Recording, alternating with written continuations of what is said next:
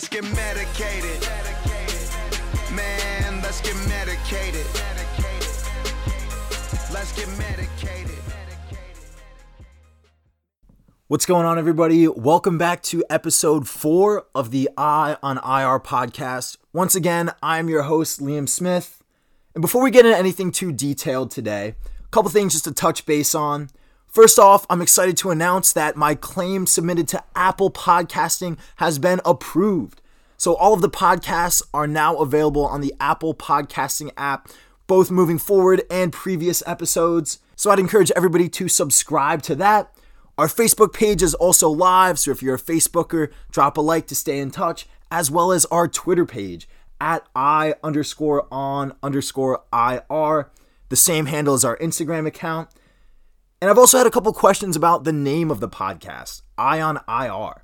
So hopefully you're sitting there thinking to yourself, I'm not confused about this at all. I know exactly what an IR is. But if you are, no worries at all. It's never the audience's fault to be confused. So, IR is a reference to the injured reserve list, which is a term used in the NFL and NHL. And the idea for that is to say, as if I'm watching the IR. So, for today's episode, I think I mentioned this previously, but I personally am a big soccer guy. I grew up playing, I'm a big fan of the game. And I've had a couple friends ask me, you know, are you considering doing an episode about a soccer player or, you know, injuries within the game? And real quick to everyone out there snickering to yourself that oh, you'll have plenty to talk about because soccer players just fake injuries all the time. You're hilarious. Why is it that guys are flopping around? Now, obviously, I don't like flopping any more than the next guy. I personally watch a good amount of European soccer, but my one true love is for Team USA. Oh, can you believe this? Go, go, USA! So naturally, I wanted to pick an American player, and I had the idea of talking about American winger Joe Gyau. As just a teenager, Joe Gyau took his talents abroad, playing for the system of German Bundesliga team Hoffenheim. Nowadays, we see a decent number of young Americans move abroad, in Germany especially. Guys like Christian Pulisic, Tyler Adams, Weston McKennie, Sergino Dest. And although there were some Americans playing abroad in Europe at the time, it seemed like Joe Gyau was far younger than everybody else. After a couple years at Hoffenheim, he moved to Borussia Dortmund, also in Germany. But just as things seem like they're really starting to take off, a knee injury changes the direction of his career. As I've come to find out, Joe Gyau has had an insanely resilient career, and his road to returning to the field has been one of absolute legend. He currently plays for the MLS team FC Cincinnati. As I was doing some research on his injury, it occurred to me that nobody's playing sports right now. I bet Joe Gyau has some free time on his hands. So I did what I'm sure a lot of us have been doing in quarantine, and I shot my shot in the DMs. To my absolute shock, Joe Gyau responded and said he'd be interested in doing an interview for the podcast. With that said, this episode structure is going to be a little bit different, obviously, since I haven't had an interview before. I do my best to slow things down and explain soccer related topics to those of you that might not be as big of soccer fans as myself. I also do my best to slow things down and explain some of his injury details. After our conversation ends, though, I go into full detail about all of this, so hang tight. This episode is also a little bit longer than normal, and I apologize for that. But I figure everyone has a surplus of time on your hands, so I hope you can bear with me on that. But with that said, who better to explain Joe Gyau's injury than Joe Gyau himself? I'd like to officially welcome the winger for FC Cincinnati, as well as the United States men's national team, Joe Gyau. Welcome to the Eye on IR podcast. Thanks so much for joining me today. No problem, no problem. Thank you for having me. So, just to get right into it, starting from, I guess, sort of in the beginning, growing up in the US, what led you to go on to play overseas in Germany, you know, at such a young age? I would just say just the influence of my father because he uh, he played overseas for a few years mm-hmm. back when he was playing, and I always had that dream of just you know playing at the highest level that I could, you know, just trying to make the most out of the competition. And funny, uh, funny enough, like that was where I got interest first. really? So like yeah, when I when I became of age, I started getting calls from Europe before I actually started getting like real looks from the MLS. Wow, that's yeah. funny how that goes. Yeah, the MLS was sleeping, I guess, but I guess. So you start off at Hoffenheim, correct? Yep. And it's about during your second year, you start to break into their first team. Mhm. And then you get scooped up by Dortmund in 2014. Dortmund at the time was coming off of winning the league in 2011 and 2012. In the 2013 season, they finished second place in the UEFA Champions League, the top tournament in all of Europe. They weren't one of the best teams in Germany, they were one of the best teams in the world. So, Right. what's it like being recognized by such a huge club in world football? It's a it's a surreal moment, but then at the same time, like when it's happening, you try to stay focused so you don't want to get too caught up into it.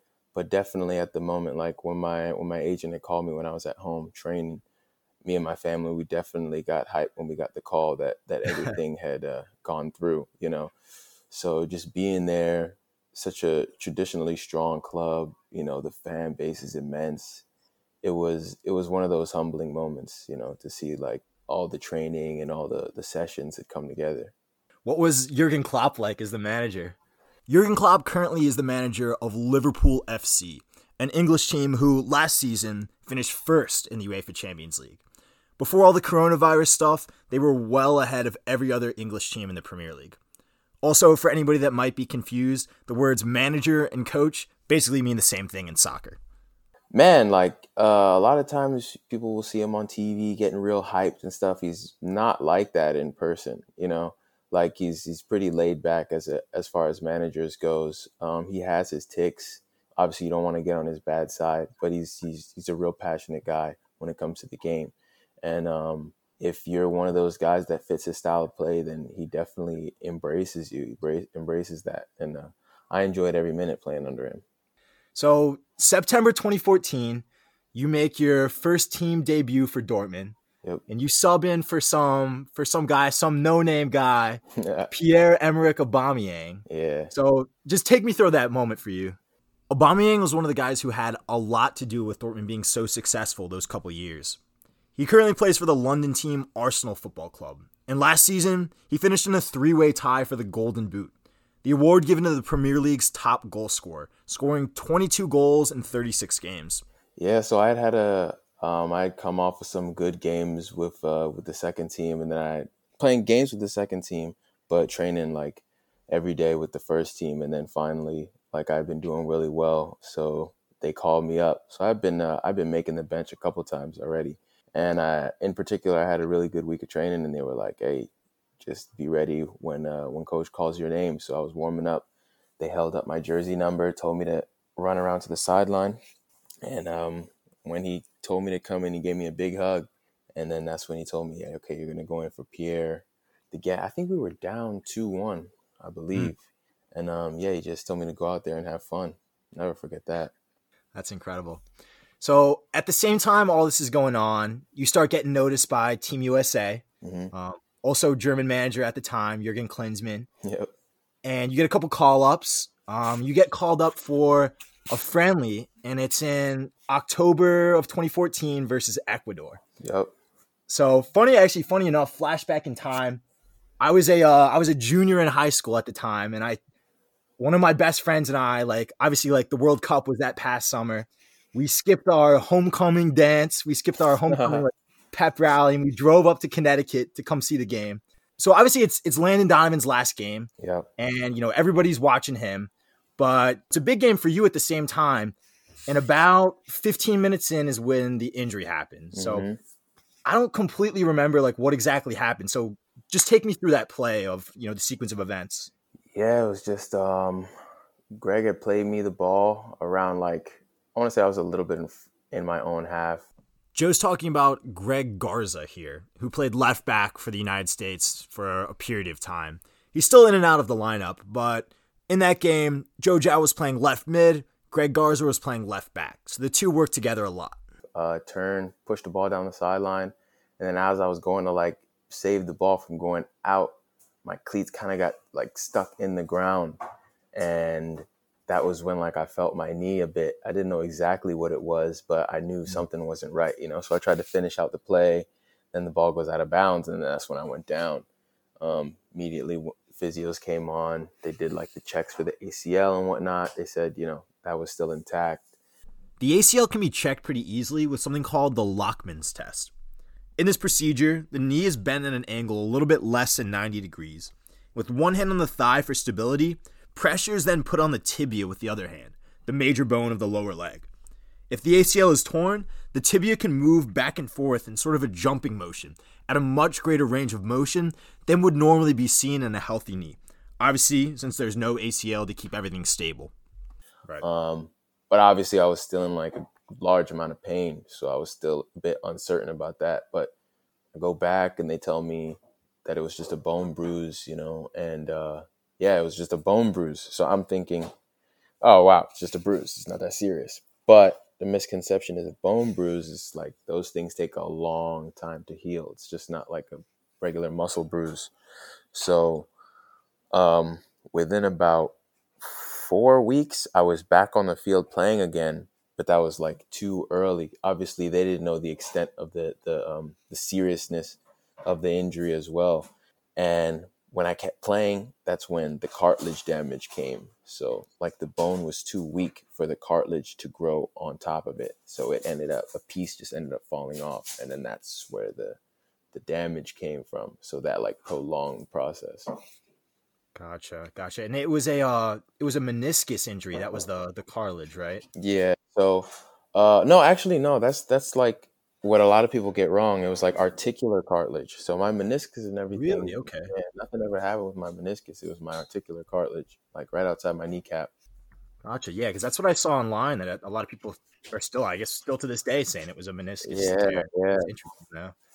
Not just some things I found online said this. Everything I found online said that Joe Gyau suffered from a torn meniscus. But at the same time, this was very helpful to know because while a torn meniscus takes about three months to recover from, articular cartilage injuries are much more complicated. But we'll get all into that here. So, did you end up you ended up having surgery for it? Yeah, I ended up having a few just because first the bone bruise had to heal, and then Wow. they had to do like a cartilage transplant because like once cartilage falls off, it doesn't grow back on its own. Right. Of So they had to do you know the transplant. Then after that, um, I had to pretty much get used to like my new the new cartilage that was in my knee. So the adjustment period also took a while. Gotcha. Yeah. Do you know? Do you remember how many surgeries you had exactly? Um, I had the first initial surgery where they went in my knee to like do a little cleanup job. Then the second one, I got like a microfracture just to induce healing for the bone bruise. And then the Wow. transplant was two parts, so four altogether. Wow. Wow. Yeah. And do you remember where they took the cartilage from? Yeah, they took it from my knee. So like they um they uh took a little bit out of my knee. They sent it to a lab in Switzerland and they cloned the they cloned the they cloned it a bit. So it grew on wow. its own and then they put it back in, I want to say like 3 or 4 weeks later. Wow. So this was this was in Germany that the operations were happening. correct? Yeah, yeah, this was all in Germany. Gotcha. And had you had any issues with the knee before that injury? Nah, like I had never really been seriously injured before. Like you have your ankle sprains and whatnot, but nothing Sure. to like that magnitude. So it was a shock to me. Yeah, definitely, definitely. But I mean, that definitely clarifies it for me because you know I I was seeing online it was a meniscus tear, and I was like, man, like Yeah, meniscus can't take that long. right, yeah. But yeah, so after the surgery, talk to me a little bit about what your rehabilitation process was like. You know, were there any complications or anything like that? um, like in the beginning, just the cartilage growing back. Like I said, the adjustment period that was a, a bit difficult sometimes, just because like it took a while for my body to to take it in. You know, that took a little bit. But then once my knee settled down, the cartilage started attaching. Then that's when I was able to like walk slowly, jog. So that whole process was like I had to relearn everything, you know. Yeah. So get back jogging, then get back to sprinting. I had to get used to, you know, cutting certain movements. So I split my rehab time. I did some rehab in Munich. Um, the the physio for the national team, Oliver Schmidtlein, he had his own practice down in Munich at the time, and um, I would go down there, and then I would split it in between Dortmund. So yeah, all in all, that took I want to say a year and a half of straight rehab. And I had linked up with a couple guys, you know, Terrence Boyd, we did rehab together in Munich. Josh Gatt was also down there at the same time. Aaron Cool, yeah. Johannsson. So yeah, it was it was decent to not be alone in it, but it was definitely still rehab, you know. Yeah, man. Yeah, definitely. The three guys he mentions here are all Americans who played in Europe at the time. Terrence Boyd also played in Germany for the club Red Bull Leipzig and actually tore his ACL in December of 2014. Josh Gatt played for a Norwegian team, but is another guy with a long history of knee injuries. And finally, Aron Johannsson was an American striker who played in the Netherlands, but got sold to the German team Werder Bremen in 2015, which explains where he comes into the equation. Definitely. So yeah, so rehab turns into I mean, it turns into kind of a long road for you, but about a year and a half, you know, of determination, you come Mhm. back right? And there's a new manager in charge too. Yep. So Thomas Tuchel instead of Klopp. Putting this back into perspective, Thomas Tuchel currently manages the French team PSG, easily the best team in France. How much would you say like the team was different in terms of you know team culture, things like that? Uh, it was real different just because, you know, they Klopp had. I, it was a misconception that Klopp. I don't know if I don't remember if Klopp stepped down or they fired him just because we weren't doing that great that year. Yeah, Um, so he was gone. He took his, you know, assistant. He took his uh, video staff. You know, Tuchel came in and he had like fired, you know, a lot of the physios. Got a new chef. Got a whole bunch of new stuff, and then a lot of players go, uh, left.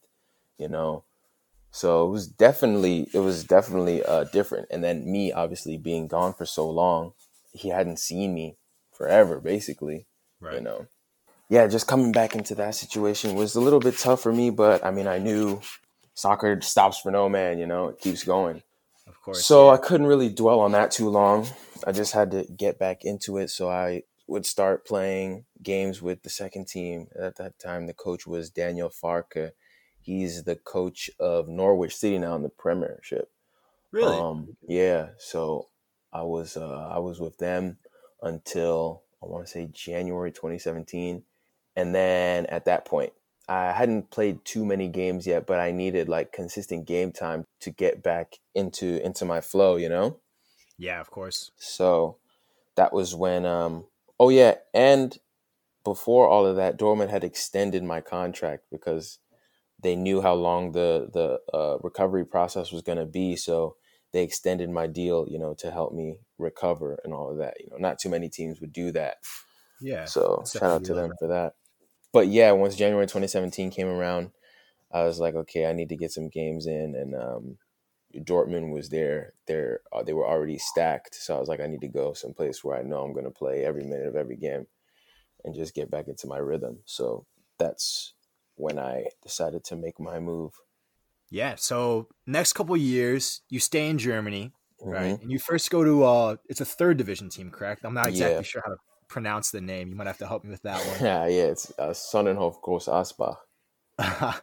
I don't think I'm gonna try that, but um, no worries. you spent some time there, and then in the second division in Germany. Mhm, mhm. So talk to me a little bit about those experiences.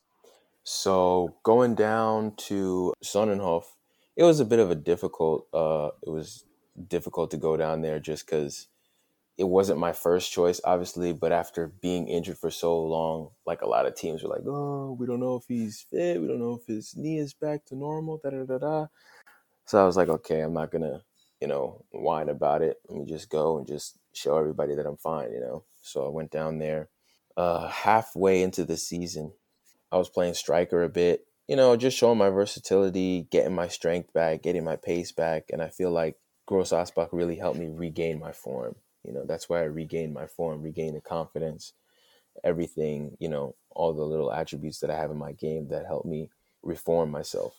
So those first couple years back, how much would you say the injury affected you? Like first, you know, physically as an athlete, but mm-hmm. also mentally. Like mentally, it's wild because a lot of people think an injury is just the physical side, but as much as you get scarred physically, you get scarred mentally. So a lot of times you're worried about doing the same action and the same thing happening, or what if I do this? Ah, I don't want to do this because then it might happen again, you know? So I had to get over that. And it took me a while to get over it. But luckily, I had been training for a while with Dortmund before I made my move into games. So by the time I jumped into the games, I was ready for it. And yeah, once I got back into the games, I had been doing so much rehab on my legs. They were like stronger than what they were before. So just getting back into game fitness was the only thing that I really needed to get back and just like the repetition. So that was that process. So after that, you spent a couple more years in, in Germany, right? Mhm. And then just last year, you make the decision to come back home to the US and you Mhm. join the MLS expansion team, FC Cincinnati. Yep. How do you like MLS compared to playing in Germany? You know, because American soccer definitely doesn't get, you know, a whole lot of respect in the in the world scope. Right. Yeah. Funny you say that because a lot of a lot of guys like so I get to see both sides. A lot of guys in Europe they think like, oh yeah, you know, come back to the MLS. Yeah, you think I could go there? Uh, I could. ju-" You know, they think it's like you could just come over here and just play, which is like not the case because I know a lot of guys that have come back to try and play in the MLS from over there in like the top leagues, and they've they've had a hard time. So coming back over here, maybe like tactically the game is different, but like dynamically and athletically, the players over here in the states are very dynamic. It's a very dynamic league, you know. Like once the game hits 60, 70 minutes, the field it's an open game. It's a running it's a runner's game. So, you know, you gotta you gotta have the athletic side as well as the strength side when you come over here to play. So that's what I've noticed. Sure, yeah. And I'm- feel like that fits your style of, of play pretty well too. Oh, definitely, definitely. So have you had any issues with your knee since that original injury and then coming back? Luckily, no, man. Luckily, I have not had any issues. Knock on wood. Um, that was like my biggest. That was my biggest fear. Like people would always be like, "Yeah, once you do it, you might. Yeah, you might. You never know. You might do it again." you know. But I had a lot of good people behind me, and I haven't had any. I haven't backtracked on on my knee injury or anything like that. So things have been solid since then, Yeah, that's great to hear. for sure. And do you think it affects you like, you know, going back to that mental aspect of it? Mhm. Do you think it affects you as an athlete now or do you feel like you've, you know, kind of adapted to it? Um, nah, I've gotten over that, you know, just through repetition, through, you know, mental practices. I pretty much have gotten over it. And it feels like kind of it's like not two different players, but just like two different two different timelines pretty much like my timeline before the injury and post injury. So I mean, I obviously remember the injury, you know, you never forget something like that, but sometimes I do how would I word this? Like it, it feels like it's so long ago that it happened, you know. So I I never really second guess the power that I have in my knee or in my legs. You know what I mean? Yeah, no, I definitely see that. So going back to a brighter note now, um, this past June, you get called back up to Team USA for the first time, Yeah. and it's uh, a friendly versus Jamaica. And funny enough, I was actually at that game too. I really don't. go to Oh, that really? Many, I really don't go to that many Team USA games, but yeah. Oh, nice. So, um, I mean, it's got to feel great to be back. So, just tell me a little bit about that. Man, um, so yeah, coming off of the last few games of the season at Duisburg, um, I was in like I had a string of good games, you know, assisted, scored, and that's when Berhalter gives me the call. Greg Berhalter, that is, who currently is the manager of Team USA. So we're down. We're actually at the training camp in Annapolis, Yeah. and it was just rejuvenating, like being back home for the first time, being on American soil and playing. Yeah, for the first time, like in a while, my my mom, my dad, my my grandma, my aunts, everybody got to come to that game and and see me play, and just like to be able to put that shirt back on after five years of grinding, basically it was a surreal moment because it's like yeah we we got back to it. Like that was always one of my goals. Like i always had a chip on my shoulder like i'm gonna get back on that team. I'm gonna get back on that team. And to you know make a statement and step back on that field after an injury that would have ended a lot of guys careers you know? Not many people would have come back from that. Like when i actually was getting uh, about to get my surgery the doctor said the chances of me playing again were 2% you know Wow. so, yeah, man, it was just stepping back out on the field. I was just getting the chills a little bit. Yeah, man. That that's awesome. That's so awesome. Thanks, man. So, looking towards the future again, um, you know, maybe you can give me some insight here. Mhm. What's uh what's the next step in your career? You know, do you like Cincinnati or do you have, you know, hopes and dreams of going back to Europe ever? Um, I mean, as a soccer player, you you you go where your your performances takes you. Obviously, I'm in Cincinnati right now. I'm happy here. I'm definitely closer to home. For now, I just want to get a good string of games and I want to have a good season. You know what I'm saying? Uh, coronavirus that kind of halted that a little bit, but Yeah. but um yeah, once we get back, I just want to get back to balling and and let that and let that see where it takes me. Um, if it leads me to a great future here in Cincinnati, I'm happy with it. Or a future someplace else, I'm also happy with it. But just being going through everything I've gone through, I've just learned to appreciate the game a little bit more. You know, so as long as I'm able to play and play well, I'm happy with that. Obviously, I want to make more appearances for the national team. You know, that's still a goal of mine. Just let your game do the do the talking, I guess, right? Yes, sir. That's it. Who would you say your favorite player you've gotten to uh, play alongside is? Favorite player that I played with? Hmm. It's a good question, man. I played with a, with a few good ones. I mean, playing with Roberto Firmino was nice, man. That's a that's a really talented player right there. Um, like through the bond that we've created, uh, Ryan Babel. Like we've been friends ever since he he came ever since he came to Hoffenheim. I want to say in like 2011, 2012. So we've created a great bond since then, and that's one of the guys that I that I looked up to. So um because I, I remember when I was in middle school, I used to watch his videos when he was at Liverpool. And then to be sitting next to him in the locker room was kind of like, you know, I was not starstruck, but it was like, oh man, one of the guys that I used to look up to now is like my teammate. So I definitely used to look up to him a lot. And now he's, you know, one of my peers and good friends. So that's probably one of my favorite players to play with that I played with. Bobby Firmino plays striker for Liverpool, going back to one of the best teams in the world right now. And he's also the starting striker for Brazil, whose team does not need much of an introduction. Ryan Babel's a winger who currently plays for the Dutch team Ajax, who had a great season last year, and he also plays wing for the Dutch national team. Yeah, that's surreal, man. That's awesome. Thanks. All right, and then one other question: What's the next step for American soccer? The next step for American soccer, like, what do you mean? Like, where do we go from here or what? Yeah, yeah. So, um, in terms of just taking Team USA to the next level, Ah, You know? Team USA to the next level. I think we're on the on a good track. You know, obviously there's a lot of talent, U.S. based, and you know, um, guys that have eligibility to play for USA that are from overseas. So the talent pool is definitely there, but at the same time, the talent pool everywhere else is growing, as as everyone knows. You know, it's not rocket science anymore. Everybody, every country has has major soccer players now. So I just feel like just trying to create that base is what USA needs to to figure out before we're able to you know start moving forward. You know, I mean, a lot of U.S. soccer fans say like, "Yeah, the future's bright, the future's bright," but you know, we got to start at some point. You know, we can't keep saying the future's bright, the future's bright, and Yeah. then the future's here, and it's still the same. You know what I mean? yeah, no, So- I, I definitely agree with that. It's, uh, with it's tough to say exactly what is to happen, but as long as keep generating the player pool, I think we'll always have a good chance. It's just how everything comes together. No, yeah, definitely.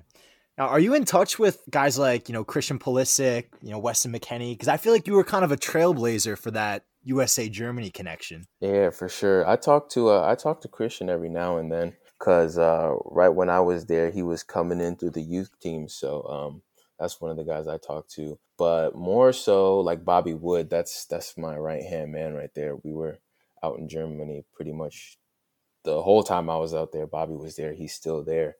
Um, but yeah, I still talk to Christian. I still talk to Bobby a lot. I mean, uh, last time I was on vacation, I saw Weston. Obviously, I saw Weston at the camp. We played against Jamaica. Yeah, I mean, it's funny you say that. Some people do say like, "Oh yeah, because of you." Like some guys have been able to go to Germany. I never really looked at it like that, but you know, I guess so. Yeah, for sure. And you know, and now we got Gio Reyna coming through the ranks. For Like, sure, like a lot of guys buzzing.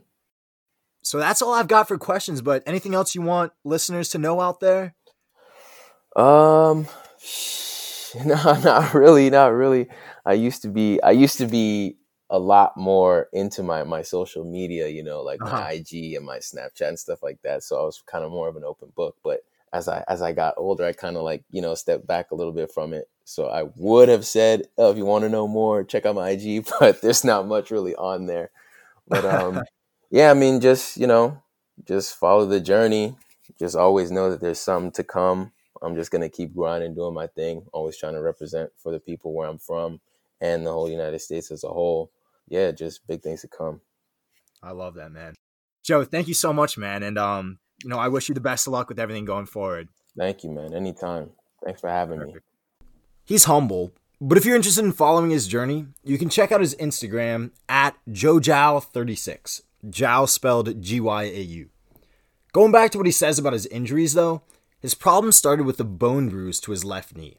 Bone bruises involve little cracks to the bone, but they're different from a fracture or what you'd commonly hear of as a broken bone, and that they're more on the surface of the bone, while fractures involve cracks to the deeper inside of the bone structure. Like I'm sure many of us would have, he returned to the field quickly, not realizing how serious the injuries were.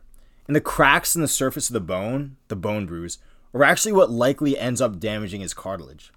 The articular cartilage also is found on the bone surface of the femur, and it's different from the meniscus, which is a much thicker pad of cartilage not attached to bone that sits directly between the tibia and femur, the bones of your lower and upper leg, surrounding the ACL and MCL in sort of a crescent shape. Articular cartilage is really significant in the mobility of a joint, providing a slick surface for your bones to slide across. When Joe started playing again after just four weeks, the bone bruise continued to damage his cartilage until further action was taken. I looked up a couple other athletes who have had issues with articular cartilage, and one example I found for any basketball fans out there is former shooting guard for Michigan State and a number of NBA teams, Jason Richardson. He had surgery to fix up his cartilage in the winter of 2013 and actually had to sit out two years as well before returning in the winter of 2015. Unfortunately, though, he only went on to play another half of an NBA season, retiring in that summer of 2015. Joe then told me a little bit about the various surgeries that he had in response to the injury. His first one he described as a cleanup job. So, as we already talked about, joints rely a lot on these smooth surfaces between bones. But when things get torn, there can be too much friction in joints. Doctors likely just went in to shave down any cartilage that was loose and causing roughness. His second surgery is when the microfracture was induced. Now, this is kind of a crazy concept, but how it works is doctors go into his knee and using a tool called an awl, basically just a sharp poker, they make little holes underneath the cartilage. Now, this might sound kind of similar to the bone bruise he initially suffered from, but it's in a very controlled and organized manner to promote healing. Now, this works by increasing the blood flow and therefore nutrients brought to that region in hope of stimulating regrowth of the cartilage. Both these procedures were likely done arthroscopically, which is a technique used where surgeons can actually just poke little holes and insert the necessary tools as well as a tiny little camera projecting images onto a screen for visual. This allows them to avoid opening up the knee completely. His third and fourth surgeries were the cartilage transfer, where cartilage was removed from his knee, duplicated in a lab setting, and reinserted in a procedure called an arthrotomy. These surgeries, however, do require complete opening of the knee, which I'm sure you can assume is not preferred if possible. Rehab from this is especially tough when the cartilage is attaching to the bone. In some cases, it's up to weeks before any weight can be bared. I do apologize for all this science back to back, and if you're having trouble following, I'd encourage everybody to check out some of our social media accounts, particularly the Instagram page at I underscore on underscore IR to get a better visual for everything of I'm talking about here. Moving forward, if Joe's knee hasn't given him any issues yet, I don't see it being a problem for him in the future. Knock on wood. Although it's tough to think about what if situations at Dortmund, Joe Gyau has had an extremely successful career nonetheless, and he's far from being done. With the next World Cup two years away, I'm excited to see what Joe Gyau and Team USA bring to the table. Make sure you let me know what you think of this episode format and reach out to me with any questions. Once again, I'm your host, Liam Smith. I am not a doctor. And make sure you all tune in again soon for all of the injury updates right here on the I on IR podcast. Man, let's get medicated. Let's get medicated.